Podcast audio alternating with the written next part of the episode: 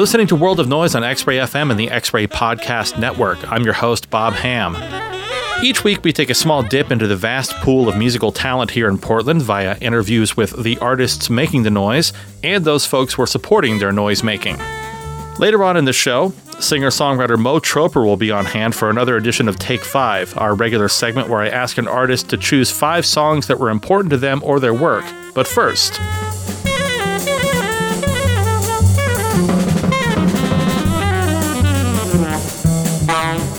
This week marks the beginning of the 2020 Biamp PDX Jazz Festival, that annual citywide celebration of jazz music of all shapes and sizes. If you've looked at the schedule for this year's event and came away a little surprised at the breadth and diversity of the artists performing during the fest, that's thanks to Nicholas Solis-Harris, the new artistic director for PDX Jazz and the PDX Jazz Festival.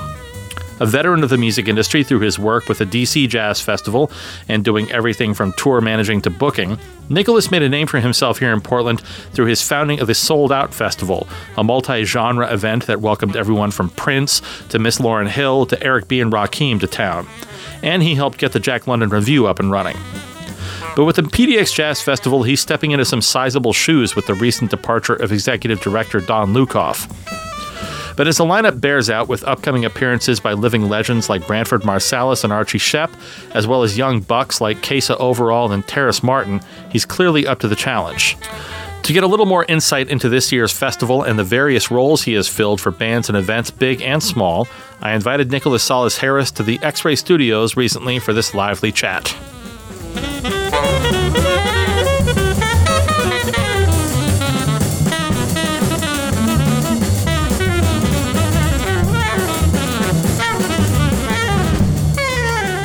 Nicholas Solis-Harris, I want to get some sense of where you began. You were born and raised in Illinois. Do I have that right? You do have that right, yes. Central Illinois. I was actually born in St. Louis, Missouri. Okay. Which is proudly not in Central Illinois. But I did grow up there and moved out to the Northwest in January 2003. Okay. And what brought you out to the Northwest? To be honest, it was about as far away from Illinois as I could get before we hit the ocean kind of thing. Okay. That was part of it for sure. Also, just the Northwest, since a very, very young age, had a certain draw and a certain, I don't know, there was something about it from, I remember very young having experiences thinking that the Pacific Northwest had something there. And so, having moved here and living here now for so long, it's just... There's definitely no place I'd rather be, for sure. You're pretty much a local at this point. I don't know about that, but I definitely want to maintain my presence in the Cascadia, and this is where I believe I'm supposed to be. So fair enough. I'm happy to be here. I'm proud to be here, and I plan on continuing to be here. But before you got out here, was music a big part of your life as you were growing up and before you came out to the Northwest? It was, yeah, always. Definitely grew up in a house full of... music lovers and hearing music a lot and going to concerts very young and being very attracted to that and being in the kind of remote interior confines, culturally speaking, of America, you didn't have a lot of options. And so when the, jam band, Grateful Dead, Fish thing kind of happened in the Midwest, it was an example of how music could give you a ticket somewhere else, literally and figuratively. And a community. And very much so a community of just people that, right or wrong, were looking for something else. And that experience early on was definitely informative. I also grew up very much involved in the church and music and how the church were connected always very much interested me, and it was definitely part of that experience too. But moving out to the Pacific Northwest, I never had any grand designs or... if you would have told me 6 months before I started this path that this is what I would end up doing, I would have been probably pretty blown away and not expecting it. And I still feel the way, certainly on some level, but it was there was no grand design, certainly. You moved out here to the Northwest. You went to school at Evergreen State College in Olympia. I did. And as we were talking about before we got on the mic, you, did a show at Chaos Radio there. When did you start working into the world of, music production, being sort of a behind-the-scenes guy? Right at that same time. I mean, it really, for me, just came out of a need for, it was just a lack in the community, something that was missing.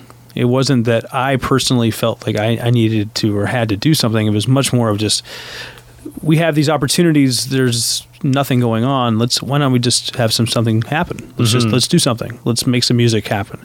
And it was pretty easy at that point, having lived in Portland before that, and just paying attention to music and kind of keeping your finger on the pulse, so to speak, of the local bands and what's going on. It's not that hard to find a local band to come, play in a different town for a few $100. That's not that hard to do. So that's really what it kind of started out of. And it just, for me at the time, reggae was roots reggae. At that time specifically, there's certain kinds of bands that were tapping into something. This is 2003. You have to remember, I moved out to the Pacific Northwest, and my first month, 2 months I was here, there was rallies with 50,000 people in the streets, marching against the Iraq War from happening and before it happened. Mm-hmm. And there was worldwide protests about this kind of stuff. And for where I came from, we're a city of 50,000 people. To see that many people in one place kind of activated in this way was, very inspirational and motivating. Mm-hmm. And so music for me was the soundtrack of that. What is the thing that coalesces around my daily experience that makes the most sense? And at that time, it was about roots reggae, really kind of militant political theology, and not theology, excuse me, ideology, not theology, in the sense of Rasta and kind of what that meant, not about the Christian theology sense, but, just not to digress, but the point was, it was, I just felt like this was missing, and it was a voice that I knew my friends wanted to hear. Mm-hmm. And so bringing bands like Midnight and Groundation and Bamboo Station and Desiree and et cetera, who were urgent, fresh, contemporary artists at the time, to the Pacific Northwest was something that I just got involved with. And as that happened, doing more of those kinds of experiences and enjoying them and having some success with them, producing tours, that kind of stuff, other opportunities opened, doors opened, and then next thing you know, you get invited to become a tour manager, and you say, oh, wow, that sounds kind of interesting. Travel around the world with the reggae band and, tour manager. Okay. Yeah. That's not what I went to school for. That's not what I planned on doing by any means, but okay, sure. Let's do that for a few years. And then it kind of went from there to, well, this agent is not really doing a great job. What do you think about doing some booking? That kind of stuff. And so you do that kind of work, and then eventually you fire your agent and you become the agent, and then you kind of go from there, and it kind of just kept going in that direction. So right. Again, it wasn't this plan of I'm going to do X, Y, and Z. It was more of, this is something I'm really interested in, and I'm going to try to learn all I can about it to, be able to be part of something that I believed in a bigger picture. When did Sold Out become a reality then?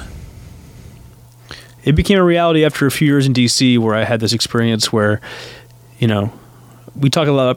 I talk a lot about with my partners and my other colleagues and whatnot. The curtain, right? The curtain's really important.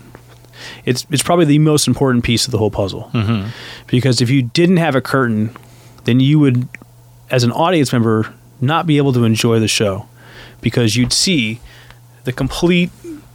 Oftentimes, I don't know if I can curse. Maybe I shouldn't curse. I wouldn't. I'm not going to curse. I'm not even going to curse. But I think you know what I'm going. The complete jumble. Yeah. That it can be to produce an event, whether it's a play or a concert or a theatrical piece. Chaos behind the scenes. There's a reason for the curtain, right? And so if you don't know what's happening behind there, the better. And so, that's a big thing, is that if you don't know what's going on out there, that means the job is getting done. There's so much stuff that has to happen, and when you're traveling with a 9-piece reggae band with a 3-person crew in an RV, with no real money and driving 400 or 500 miles between each show, and doing really crazy things that no rational person would do, really. But whatever gets the job done, right? Whoever gets the job done, but also what you're inspired by. And if you feel like you're part of something that you really believe in, then you do crazy things, right? You make sacrifices. So okay, for me, it's just. As long as I'm doing something that I feel really inspired by, and as long as it makes me feel like I'm having to make sacrifices, which means, like I'm on the edge, and it requires, it's not safe, And I think if I'm doing that, then things are good. Yeah. I'm heading in the right direction. Yeah. I think the not safe part of it, I think it's a great way of looking at it. In my opinion, this is the way I see it about the Sold Out Festival in general. It started in 2010. Not safe. Exactly. Just the bookings that you did were you know, it was amazing some of the folks that you got under this umbrella. Right. Where, you know, you look at the website, the first name that pops up there, the big letters, is Prince, which is being involved with that, and then just like all the other artists that you were, you know, bringing into this fold between like old school people like Maze with Frankie Beverly, and then new guys like Travis Scott and Future. And it's just an amazing mix, and it never felt like you see a lot of music festivals. You see the lineups are popping up now, especially this early part of 2020, where a lot of them are looking very, very similar. Mm-hmm. It never felt like that was sold out. It always felt like an exciting thing every year. So well done. Yeah, and thank you. And I think that was purely because it was so uncertain. And it was just so, it was such a leap of faith and a crazy thing to do for so long. And, you know, being on the other side of it on some level now is that, just looking back, it's, you know, if I was my age now, I would have never started that. Right. You know what I mean? Yeah. Like, I had to have been 10 years younger, and that stupid, naive, crazy, bold, brash, arrogant, whatever had to happen, whatever the formula was. Because now, there's no way I would have ever started this now. There's just no way. Because it was complete madness, and it was just completely out of control. I mean, it was nuts. I don't know. You know, it didn't make any sense. Every year was just incredible. Like, wow, what happened? And we pulled it together, and we did. I mean, initially it was 2 weeks, and it was a 2-week-long event. And then it shrunk down to one long weekend, and, you know, we really got to a place where it was really, each year was a significant major step forward and a major growth. Right. And it felt like that was going to continue. So, you know, there were powers beyond our control that prevented it from doing that. Otherwise, we'd be continuing to do that. Right. So, you know, same thing. You don't start out knowing what it's going to look like. You don't start out saying, okay, here's what this is going to be, and now I have it all figured out. This is a perfect thing that starts. You know, it took a long time, and it becomes other things. It absorbs other people. It, you know, it moves on, and it grows, and it changes, and that's what makes it interesting. That for somebody that's producing something or being involved in it, because if it was just a static thing every time, it wouldn't be very interesting and challenging. So. Now, was it through Sold Out and booking those shows that you kind of got connected to PDX Jazz initially? Yeah. I mean, to be honest, the reason Sold Out started was that PDX Jazz, or Portland Jazz at the time, was just not getting the job done. I mean, I think that's fair to say. I think even they would say that. Well, you know, this was a lot. I mean, this was 15 years ago or something like that, and it's not begrudging anyone involved in it. It's been it's obviously a really important part of the cultural landscape, and has been and will continue to be. My point is that at the time, the programming didn't reflect what was happening in the world that we lived in. Well put. And so Sold Out, and why it happened, was because Portland at the time was a circle of very specific people who loved very specific things, and nobody else had any say. And for years, we didn't get any coverage. We had no support. Nobody took us seriously for years, because it was all about indie rock and folk music or whatever, jam band stuff when I first moved here. And then all of a sudden, the culture shifted, the zeitgeist shifted, and now it's about hip-hop and R&B. And all of a sudden, all these same people who refused to give us any support at all, now all want tickets to the shows. Free tickets to the shows, comps. Right. So, you know, just seeing that change in the last 10 years, to me, symbolizes why it was so important for Sold Out to happen, because it was happening in other places. We were in New Orleans. We did the New Orleans Jazz Fest by night. We did 10 years of programming there, in DC, in all these other places where this music that we loved and we connected with was the music that everybody wanted. Yeah. And coming out here, everybody says, you can't do that. You know, you can't do Erykah Badu. I mean, just think how absurd that is to say that. But for years, everybody told us that. Her agent told us that. Everybody said, you can't... It would never fly here. You can't do it. You can't do it. You can't do that kind of music here. Sorry, you can't do Travis Scott here. You know, you can't do whatever. I mean, it's happened every step along the way. Yeah. And they were right from their perspective, from a Portland that doesn't exist anymore. Mm-hmm. That really only existed for a small amount of time, but became what people think of when they think of Portland. Right. Writ large, through Portlandia or whatever else, mm-hmm. which is, you know, fine. Portland experience. It's part of the deal. It's true. But there's a huge amount of people in Portland that's my community and that we come from and that we support, that's not their life. Right. And that's not very interesting. And there's tons of other stuff that's way more interesting and urgent and, you know, again, inspirational in the ways we've kind of been talking about mm-hmm. that are a lot more fun. And so you could do it. You just had to do it. Somebody had to be stupid enough to lose enough money to invest that kind of time and energy over a long enough period to ride it out to then be at the place where everybody says, oh, yeah, of course. Now everybody wants it. Now all the people that we used to ask for help for are stealing our shows. Right. You know? I mean, so the promoters in town, everybody. I mean, everybody now. Everybody does R&B and hip hop shows. It's true. So, you know, and that's fine. Yeah, it's good.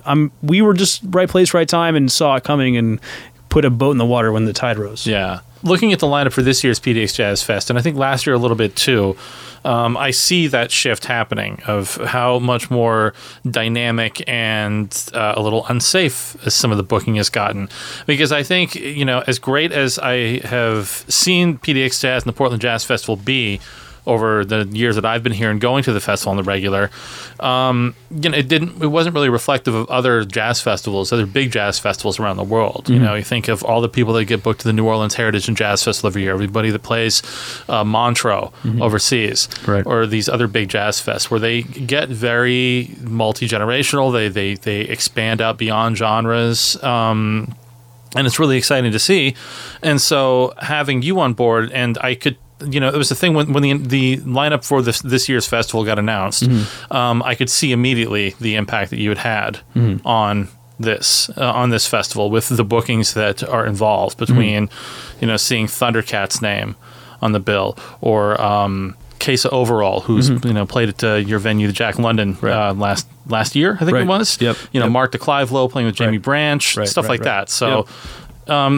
Tell me about your decision to jump into this, though, and because it should be said that Sold Out is that pretty much done at this point? It's not done. It's just not happening in 2020 in its current in its prior formation. Okay. So it's a cryptic way of saying that it's up in the air for now. Okay, but it's not happening this April 2020 in the same way it's happened in the last 10 years. Okay, and part of the reasoning for that is because of this alignment with PDX Jazz and me coming on board with PDX Jazz as the new artistic director is that, again, a big reason why Sold Out started is because this wasn't happening right. in the right way. Not in the wrong way, but just in a way that, again, was inclusive and getting a younger audience involved. So for me, it was, you know, if we're going to do PDX Jazz is a similar format. It's a multi-venue city-wide event in February, mm-hmm. Last 2 weeks of February. And so to have the same kind of format and structure of event in April, to me, just felt redundant. And we've also discussed already the problems that Sold Out that it currently have with the ongoing AEG Coachella litigation and X, Y, and Z. So there were a lot of reasons, but the opportunity to come on board with PDX Jazz, which to me is, you know, a stalwart arts organization that really matters mm-hmm. in the Pacific Northwest and in Portland, and what they've done over the years and the people that have been involved. It's really, really important. My history with DC Jazz, New Orleans Jazz, other pieces of these kind of puzzles and these more institutional events that are not just a series of shows, but are deeply rooted in the community through educational outreach, through workshops, and through connections to all different kinds of pieces. It's mm-hmm. not just showing up for a concert, you know. It's really important. That's what festivals should be about, in my opinion, especially ones that are city-based and not a field somewhere. Right. And to have the ability to be involved in this jazz world right now, I think it's more exciting than it's been in a long, long time. I think if you're not inspired by what is happening in the, you know, big umbrella term of what jazz is right now, that you're not paying attention, or you're too hung up on some old standards that, you know, it's a big part of what's going on. I mean, yeah, the jazz world is being driven, you know, into the 21st century kicking and screaming, and, you know, there's a lot of people in the programming worlds and the institution of jazz mm-hmm. that are not really thrilled about it. Yeah.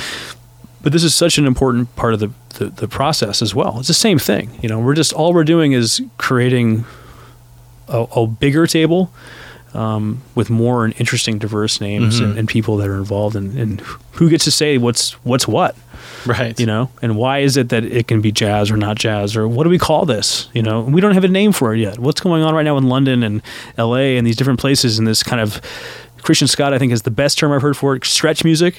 You know, he calls it stretch music, which is kind of like a hip hop beat somewhat with jazz improvisation and jazz knowledge. Mm-hmm. Again, it's a jazz standard, right? It's just, if you can read music and you know music and you really are that attuned to that level, then you can play jazz, quote unquote. Right. You know, which is just being rooted in skill and being able to improvise, I think, freely. So I don't know how much was already set underway by the time you came on board as artistic director of PDX Jazz Fest and PDX Jazz. But because I'm just curious about that, because, you know, as I said, you know, it's such a diverse lineup, and there's such an interesting balance of sort of old school standard artists that you might see in a former PDX Jazz lineup, like, you know, Tuck and Patty, Branford Marsalis, I mean, even Archie Shepp, he's going to go a little out there, but, you know, he's still like a name. People know Archie Shepp, you know? Whereas, you know, and you've got that balanced out with, like I said, folks like Terrace Martin's going to be playing here, Ron Artest, Two and the Truth. I hope I'm saying his name right there. Yep. Ron Artest the second. Ron Artest, yes. The second. Okay, there we go. With Eric Gales, which unbelievable. That's going to be incredible. Yeah, yeah. Okay. You know, Thundercat and Georgia Ann Muldrow, Kassa Overall, who I mentioned. So yeah, when you came on board for this, was there a lot of that already in play, or did you, you know, when you came on board, did you have that mindset of you want to make sure there's a balance to keep, you know, a very diverse audience coming out for the festival? Sure. Yeah. So when we're talking about this, we're not talking about just 1 year lineup. We're talking about the whole arc of programming for PDX Jazz to this place, right? And understanding that, and understanding kind of where you're coming from, it's, yes, there's certain things on like an individual level where you have to book certain things and kind of check certain boxes. I mean, so it was less about what was happening already on the lineup this year than it was about understanding the tradition and carrying that forward in a way that was really complementary to the legacy. Mm-hmm. And this is what we're talking about with jazz right now, is that it's about legacy and understanding what that means, right, and really respecting the very few legends that are left. I mean, we lost Jimmy Heath and Claudio Roditi both last week. Right. I mean, we're talking, there's not many left. And so to have Archie Shepp, you know, to have a Branford who's obviously of the next generation forward, but a legend in his own right, and David Sanborn and Terry Riley, right, you know, these certain kinds of things is, you have, if you're not doing that, if that's the foundation you build the whole thing on, right? Is that this is the legacy we're standing on, and this is the legacy that's always been the core of what PDX Jazz and Portland Jazz programming has always been about. And Don Lukoff and I have known each other for a long time, tremendous respect mutually, and he's been very supportive and very kind and educational and helping to pass the baton in a really constructive way. So that's been a huge resource for me that I'm really grateful for, and. You know, so there's certain pieces that are kind of there, certain boxes you want to check. The key is now adding a lot more boxes. So, yes, those boxes will be checked. And yes, we're going to talk about the legacy, not just of jazz writ large, but in Portland and the history of jazz in Portland, which is so criminally underrepresented and understood. That's the baseline. That's the foundation that we're going to work off of. And if we do that right, then there's other boxes we want to check that talk about how jazz has moved on the world in different ways, whether it's Latin jazz or African jazz or world music or blues, and how these things connect in different kinds of ways. There's all these different things we want to hit on. And then you open up to the next generation and kind of what's coming, which then is further blends into all different kinds of things, electronic and hip hop and X, Y, and Z. So, you know, again, it's you're building a house, and it's really about, if you get the foundation right and you get that piece right, the roots right, then you can really have, I feel like, a little more liberty to then expand the tent out. Right. This might be a tough one because there are so many amazing names on the bill, on the lineup for the PDX Jazz Festival this year. If there was one, if pray tell you could only go to one show. One show. If you personally were like, I can only go to one of these shows, what would be the can't miss show for you? One show. Wow. That's not That's not fair. I know it's not. On any level whatsoever. I'm not even I don't sure. want that for anybody. I'm not even sure if I can even legally answer that question, honestly. Maybe I can say there's a couple of nights that I think fair enough. Why don't would we do really that? Be, you know, if you want to really go out and kind of push it and hit a couple of shows. Because I think to me, this is what a citywide event is that you're not just going to a concert. You're not just going to a field to see a bunch of random bands play. To me, the citywide thing is cool because you bounce around, mm-hmm. right? We plan it right. We can hit 2 or 3 shows and get dinner and have a really good night and cover a lot of ground. Mm-hmm. So that to me is kind of the cool part about citywide events. So I would say let's do a couple of nights that I think would be really... informative of kind of what our goals are this year. Mm-hmm. The first one I think is no doubt about it is these are totally off the cuff, so I don't have any favorites, and I love everybody, and I all the shows are amazing. So with that caveat, the first Saturday, February 22nd, we have Archie Shepp, who you mentioned, who is again you're talking about legendary jazz bebop cats who moved to Europe forever ago and never came back and won't ever be back. And this is, one of the few guys you're going to see from that era that are still around and still operating at a high level. Him performing at the Newmark at the Portland 5 downtown is, that is the backbone of what PDX Jazz is all about, right? And we're going to continue to provide those kind of legendary acts mm-hmm. to see those kind of experiences, whether it was Pharoah Sanders last year or, Sonny Rollins a few years ago or whatever. That's a big part of it. So missing those shows are kind of, you're missing the whole point of PDX Jazz. So Archie Shepp, to see that live in person is a huge deal. Absolutely. But also that same night we have Antibalas at... this new venue called Stage 722. Right. And Antibalas, to me, is a perfect example of the broader reaches of jazz, right? So you have Afrobeat music and Fela Kuti in the 70s and that going to Africa and then coming back, and you have Antibalas, which is part of the Daptone world, mm-hmm. which is New York, but also a bunch of immigrants and this kind of Americanized, politicized, conscious Afrobeat sound.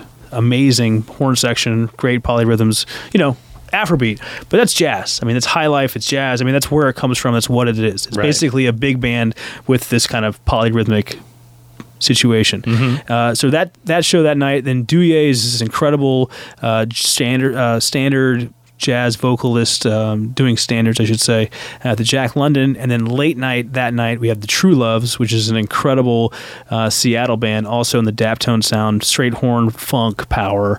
And so those 4 shows, we're covering a lot of ground that night, and you can totally see all 4 of those shows in one night. And just because I'm sure we're running out of time, I will just say the other night, is similar. I mean, there's a couple of them. Wednesday the 26th, I'll go really quick. Kenny Bear and John Medeski together, both doing solo piano for the first time ever. They never met each other. It's going to be a really cool show. Wow. Terrace Martin that night, who's the most important producer of the modern era, produced Our Generation's Bitches Brew, which is To Pimp a Butterfly. He's performing at the Star Theater. Gunhild Carling is at the Jack London that night, who's this incredible...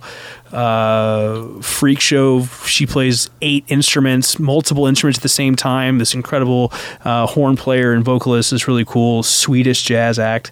And then the last Saturday of the festival with Thundercat with Georgia Ann Muldrow and Brown Calculus at the Portland Art Museum is going to be a really important show for a lot of reasons. It's already almost sold out, so you're going to miss your tickets if you don't get on it soon. Harrison Clark Blades Trio with Donald Harrison and Mike Clark from the Headhunters and Will Blades, incredible place at the Star Theater, Jonathan Barber, late night shows, et cetera, et cetera, et cetera. So my point is that there's many nights that I think are well worth going out and trying to catch a couple shows mm-hmm. and really experience the broad strokes that we're coming at it this year with PDX Jazz Festival. Not trying to back you in a corner to pick your favorites. You put me in a corner, and I put you in a tough spot there. I talked my way out of it, I think. So the PDX Jazz Festival, for those who might want to attend, happening from February 19th through March 1st. To grab tickets, to look at the schedule, to make your plan for an evening out, pdxjazz.com is the place to go. Well, again, my guest has been Nicholas Solis-Harris. He helped start the Sold Out Music Festival here in town, helped open up the Jack London Review, and has come on board as Artistic Director of PDX Jazz and the Portland Jazz Festival. Thank you for being on the show today. Appreciate it. Thank you.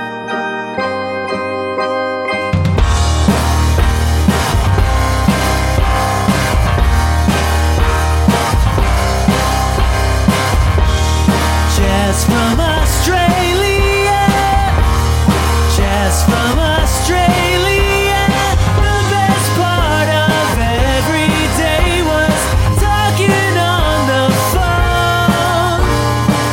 next on the show, it's time to Take 5. Take 5 is our regular feature where I ask a local artist to choose 5 songs that were important or influential to their work or their development as an artist. And the person picking the songs this time around is Mo Troper. This young singer-songwriter has been a fixture of the indie rock circuit here in town, slowly raising his profile through bands like Your Rival and a series of solo albums that have found him exploring various shades of power pop and melodic rock.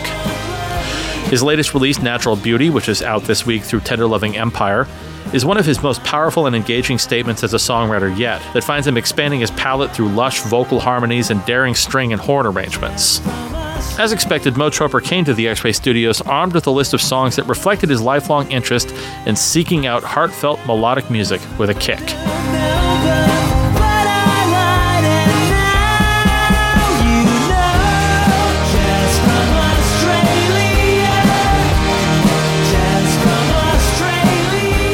Mo Troper, thank you so much for being on the show today. Thanks for having me. Now, again, we are doing an edition of Take 5 where I have I had you pick 5 songs that were important to you in some way, shape, or form, either the development of your music taste or you're influential to your work. And I want to just go down one by one in the list that you sent to me. Sure. And I'm especially excited because the first one that you picked was an amazing song, which is I Am the Cosmos by Chris Bell.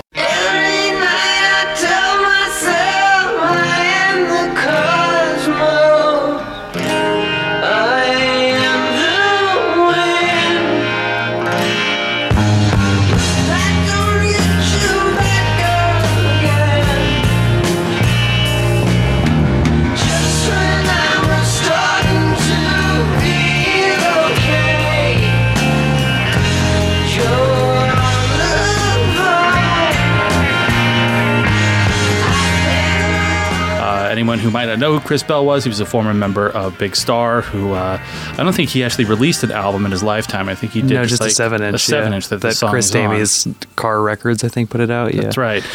And yeah, where and when did Chris Bell and maybe Big Star come into your view? So I was probably like in high school when I found out about Big Star. So I was like 14 or 15, and it didn't really connect until I listened to Radio City, and that was like my favorite Big Star album. And then I didn't really listen to the Chris Bell stuff until I was like 17. So I was a little bit older, and then I found that record. And yeah, that song was just like so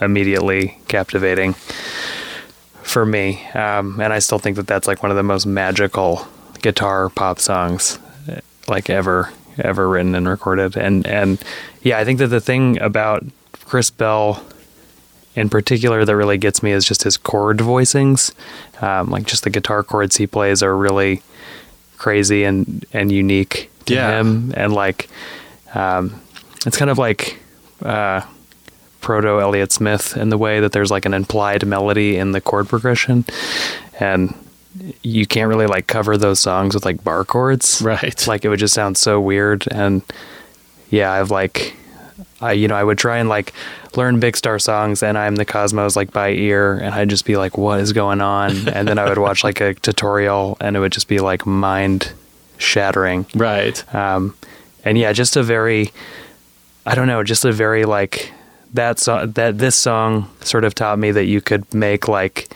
major key pop music that was really like loud and anthemic, but it could also be very haunting, which I feel like, and like dramatic, which I feel like this song like certainly is very kind of has a haunting quality. Sure. I think some of your work does as well, if I can say that. Thanks. Now, where did you go to high school? Where were you at this time? I was listening to Big Star, so I went to Grant in Portland. Okay, so you're a local guy. First 2 years, yeah, and then I graduated from MLC, which is like an alternative K-12 magnet school in Northwest. Were you making music at this time, or were you just like digging in and listening to as much as you could?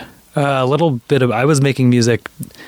I don't think I was making music like with the intention of releasing it or like playing it, like performing out until I graduated, or until I was like 18. So at the time I was just like really invested in and listening to as much as I could, and was really like, it was very like private for me. But at the same time, you know, I went to like a lot of message boards, and like I was like an internet kid. So it was also, it was social in that way. But I mean, I guess I also went to shows.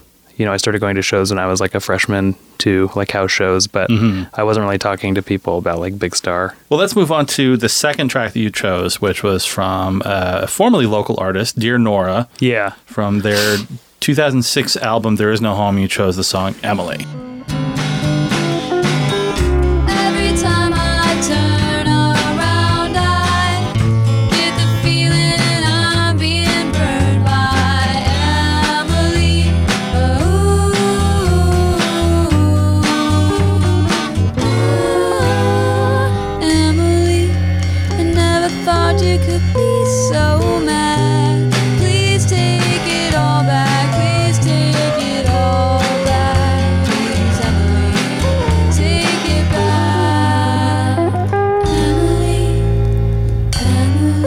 Tell me about your interest in Dear Nora and this song in particular.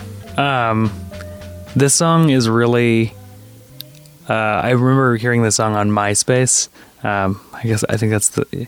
There might be a lot of mention of MySpace in this interview, but... I don't remember if it was just a song that was on people's profiles, or if it was like a profile song, or what my first... I think it was Magic Marker was the label to put out some of the Dear Nora stuff, and I really loved that label in general.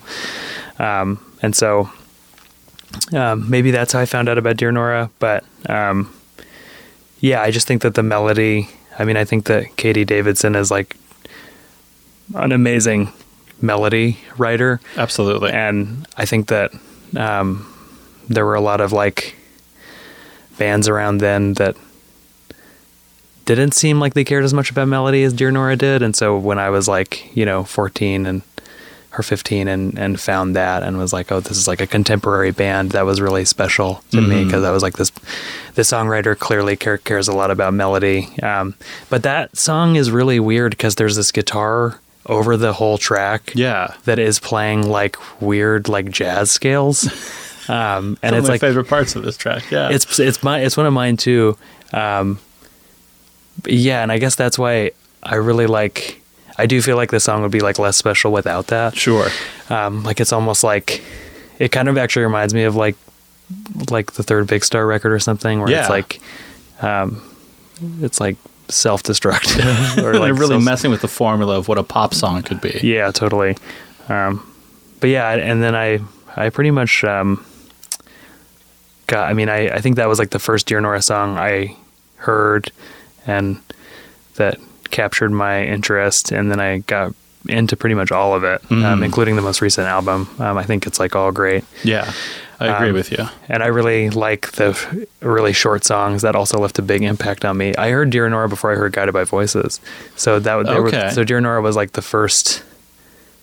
I was like, you know, oh, that's novel, you know, even though I know that Dear Nora cites GBV as like one of their influences. Yeah. But to me, I was like, oh, that's cool that this song is like 50 seconds. When you started writing songs and playing songs, was it easy to find people that shared your interest in this very melodic music that you were wanting to do? I mean, some of this earlier stuff you did is a little more, you know, punky. Sure, totally. But, I mean, you know, there was, I think, the thread through all of these songs that you picked and all the work you've done is that melodic element that you were talking about that attracted you to Dear Nora. Was that something where you were able to find a lot of people that sort of you could, you know, geek out about Jellyfish and Dear Nora with? I mean, Dear Nora for sure. Definitely not Jellyfish. I mean, Jellyfish has always been... Yeah, there have been very few people in my life who... A, like, already know about that band, and B, like, care to listen to more than, like, 30 seconds of a song I show them. I mean, that's like a... I feel like that band's, like, kind of challenging for some people. For some reason, which is weird to me, because, like, when I heard that band for the first time, I was like, this is everything I love about music. No, I don't... I think that Dear Nora... Yeah, I think that I had a lot of friends who also grew up in Portland, who were also really into Dear Nora. And I associate that band with like a certain time in Portland music, like Eskimo and Sons, and like just this, I don't know, seemed like there were a lot of kind of like those kinds of pop bands, like indie pop bands. Yeah, I mean, in general, it was like a struggle to find people who wanted to just play like geeky pop music. And I think that that is also why like my old band, Your Rival, became like more punk leaning. Yeah. Is that it really wasn't, had nothing to do with like me or my, interests or like inclinations. It was kind of just like the people who I was playing with were into like hardcore, you know, and like the drummer was like in a hardcore band, and so he played like really aggressively. And yeah, and I'm like, you know, I don't like exclusively listen to power pop. I listen to punk too, but punk too, but yeah, I don't know, it was just yeah, it was like, I think there was a period when I was like, yeah, you know, like I had to like lie to people about like what the band, like during the job interview process or whatever. I was like, yeah, this is a emo band. And I never felt comfortable with that. And then gradually I've like gotten to the point where I'm finally doing like, the stuff I really want to do, or that is like consistent with my tastes. And now it's easier to find people because I think we're all older, and and you've kind of established yourself at this point of what kind of sound you're looking for to a certain extent. Let's go on to the third song that you chose, which I think all these songs, I was really excited when I got this list. This one especially like really warmed my heart to see someone else who loved Put the Message in the Box by World Party.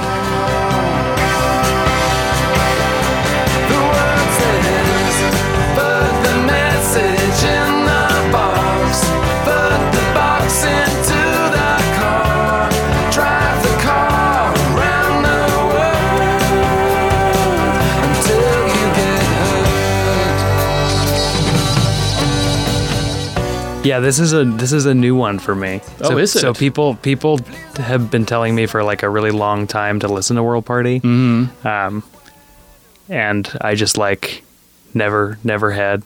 And then I heard this song just sort of randomly. It was like a YouTube shuffle. Oh, okay. And I was like, "What is this?" Like I thought it was like Olivia Tremor Control or something, or like an Elephant Six adjacent. I can totally hear that, yeah. Band, and I was like, kind of sounds like Wilco too. Like it was just like, what on earth is this? And it was just sort of happening in the background. Like I was doing something else on my computer, I think, and I was just like, this is incredible. And then I was like, oh, of course, it's the one band that people have been telling me to listen to for a really long time. And I've listened to that. I've listened to that album, and it hasn't like really. I haven't really connected with it in the same way that I have that single. I feel like that single's like phenomenal. I need to spend more time with that band's records. It's kind of the opposite of what happened to me with Prefab Sprout, where the first song I heard was King of Rock and Roll, and I was like, this is the worst band ever. and then I listened to their records, and I was like, well, actually, this is the best band ever. Yeah. And I now actually really like that song, but it was like, with World Party, like nothing really hits me in the same way that one song does. Okay, we have two more songs to go. Okay. And another song near and dear to my heart that you chose for the penultimate song on your list, which was Easter Theater by XTC from there. I think it was 1999 when Apple Venus Volume 1 came out that this is from. Okay.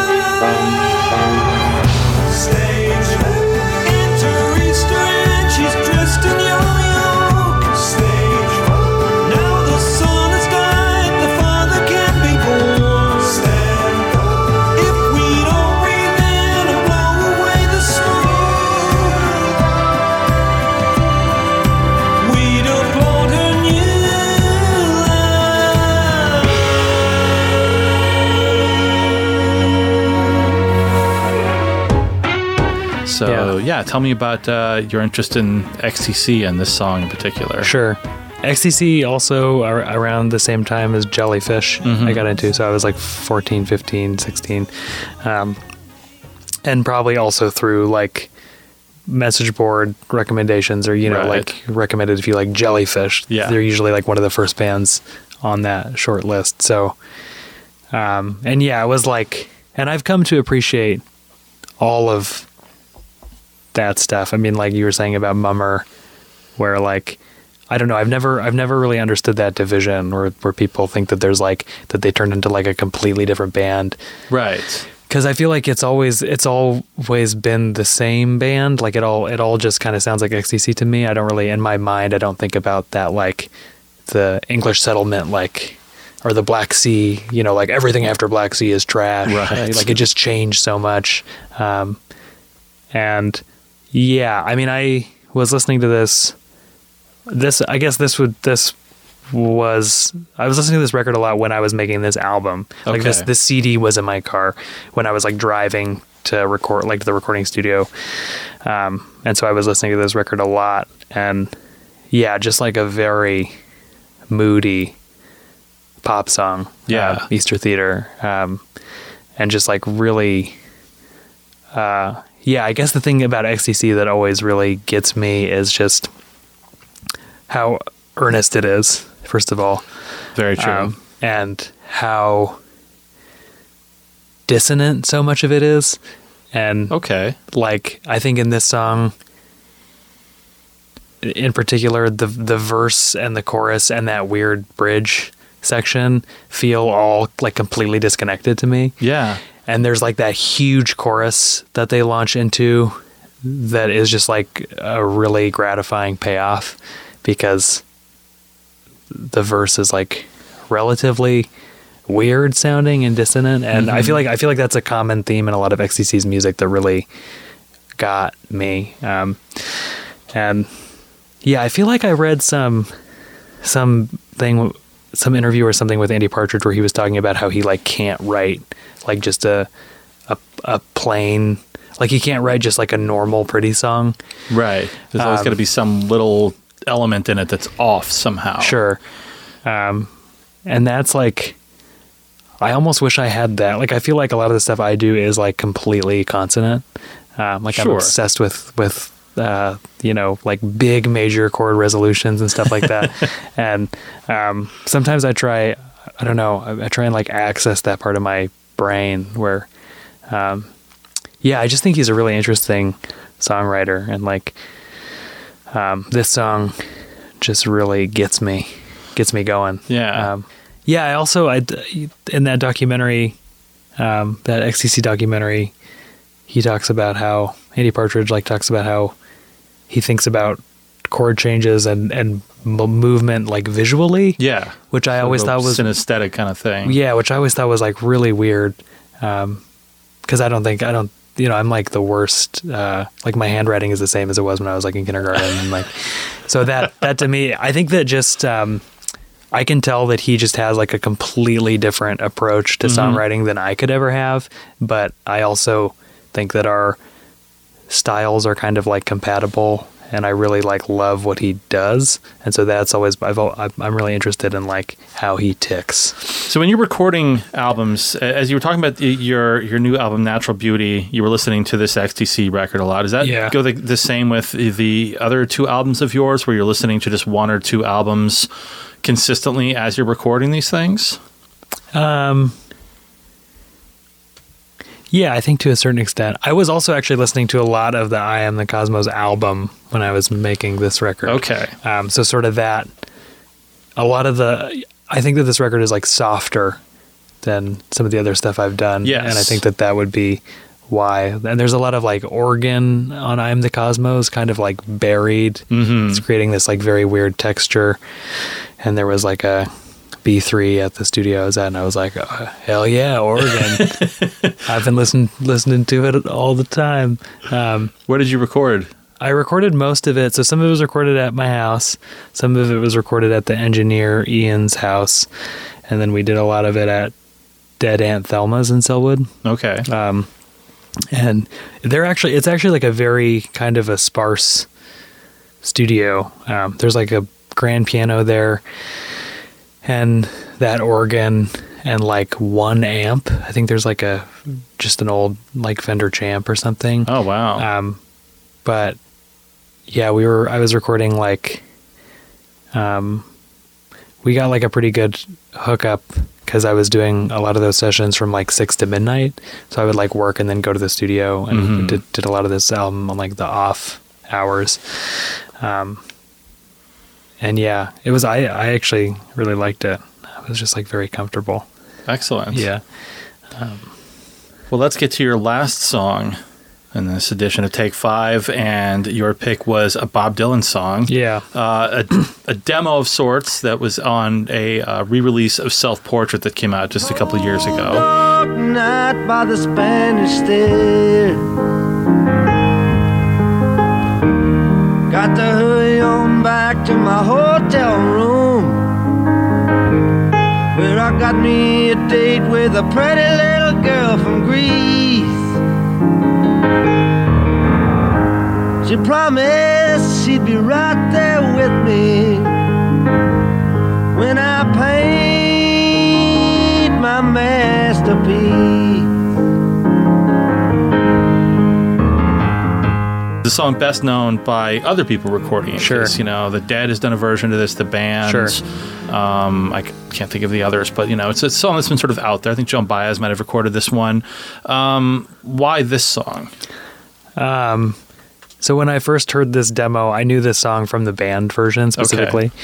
And then I was probably 23 and working at Everyday Music when this re-release came out. Mm-hmm. And I remember listening to it and just not, like, I just didn't know that Bob Dylan could write a song like that, I think. Okay. Like, that sounded like that. Not like I thought he was terrible, but just it was like so conventional. Yeah. Kind of like it almost sounded like he was like trying to write a pop song or something.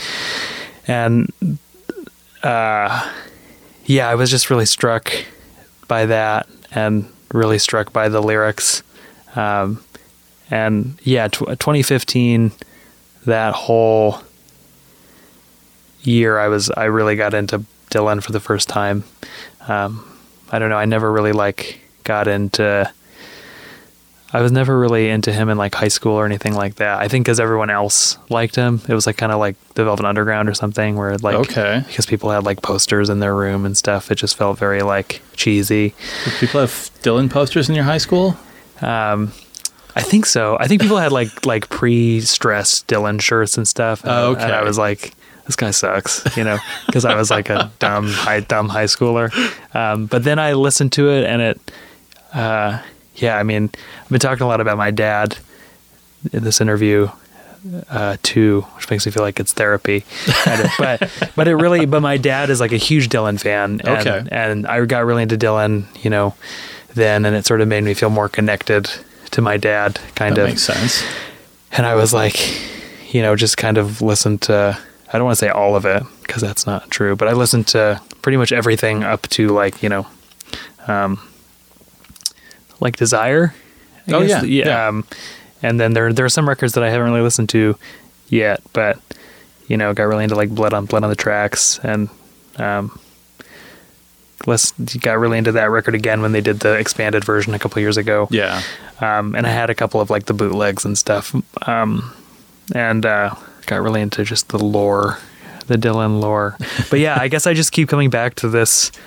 I really wanted to include a Dylan song. There is like a song, the last song on this new album, that's in like an open tuning, and it's like, it's just kind of like the chord voicings are very like Dylan from like Blood on the Tracks. I don't think the song really sounds anything like Bob Dylan, but it almost, the chords, it's like open E or something. So I wanted to include a Dylan song, but I didn't want to include like Idiot Wind because it's like an hour. So I just really, I decided to pick this song because it's just very simple and sweet and kind of like sarcastic is my feeling. And yeah, I don't know. I just love this song and this version. So you have the release show for your new album, Natural Beauty, which is happening on Sunday the 16th at Holocene. Who is going to be performing with you at that? Like the other bands? Like who's backing you up? So it's going to be... It's the band that's also going on tour with me for the most part. It's Jared Reiterbach on drums, my friend Brendan on guitar, my friend Brian on guitar and keyboards, and my friend Chitra on guitar, and she also plays in Phone Voice, who's playing that show. Right. And we're going. And then I think the lineup is going to change after this tour we're going on in February. I'm actually in the process of figuring it out. Okay. I had to do that pretty soon. Do you have any plans beyond those tours in 2020? Are you working on anything new and new music right now? Kind of. I'm playing bass in Floating Room. Okay. And Floating Room is recording another album. Or at least a bunch of songs that may turn into an album or something like that. But so that's kind of on the horizon for me. In terms of new material, I don't know if TLE wants to hear this, but I'm bone dry. I can't write anything. Which I've had a really difficult time the last few months writing songs. But I don't really know what I'm going to do. I've thought about getting someone else to produce for the first time, getting a producer to just be to sort of craft an aesthetic. Mm-hmm.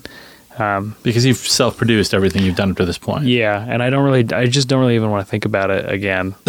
I just want somebody to and I also performed most of the instruments on this record, so mm-hmm. I would like to get someone who could just assemble a band, figure out what everything's going to sound like, and just kind of shape the songs. Okay. So that might be, I might do something a little more collaborative for my next thing, but I don't have any songs, so okay. Yeah. Well, again, Mo Troper's new album Natural Beauty is out now, and he is doing a release show on Sunday the 16th at Holocene, playing with Tender Kid and Phone Voice. And where can folks find you online to follow you around the world? Instagram, Mo Troper, Twitter, Mo Troper, and then Bandcamp, which is motroper.com, will just take you to my Bandcamp. Fantastic. Well, yeah. Mo, thank you so much for coming to be on the show today. Thanks. I eat because I'm bored, hungry. That's all for this week's World of Noise. I want to thank my guests, Nicholas Solis-Harris of PDX Jazz and Mo Troper. And I want to thank you for listening.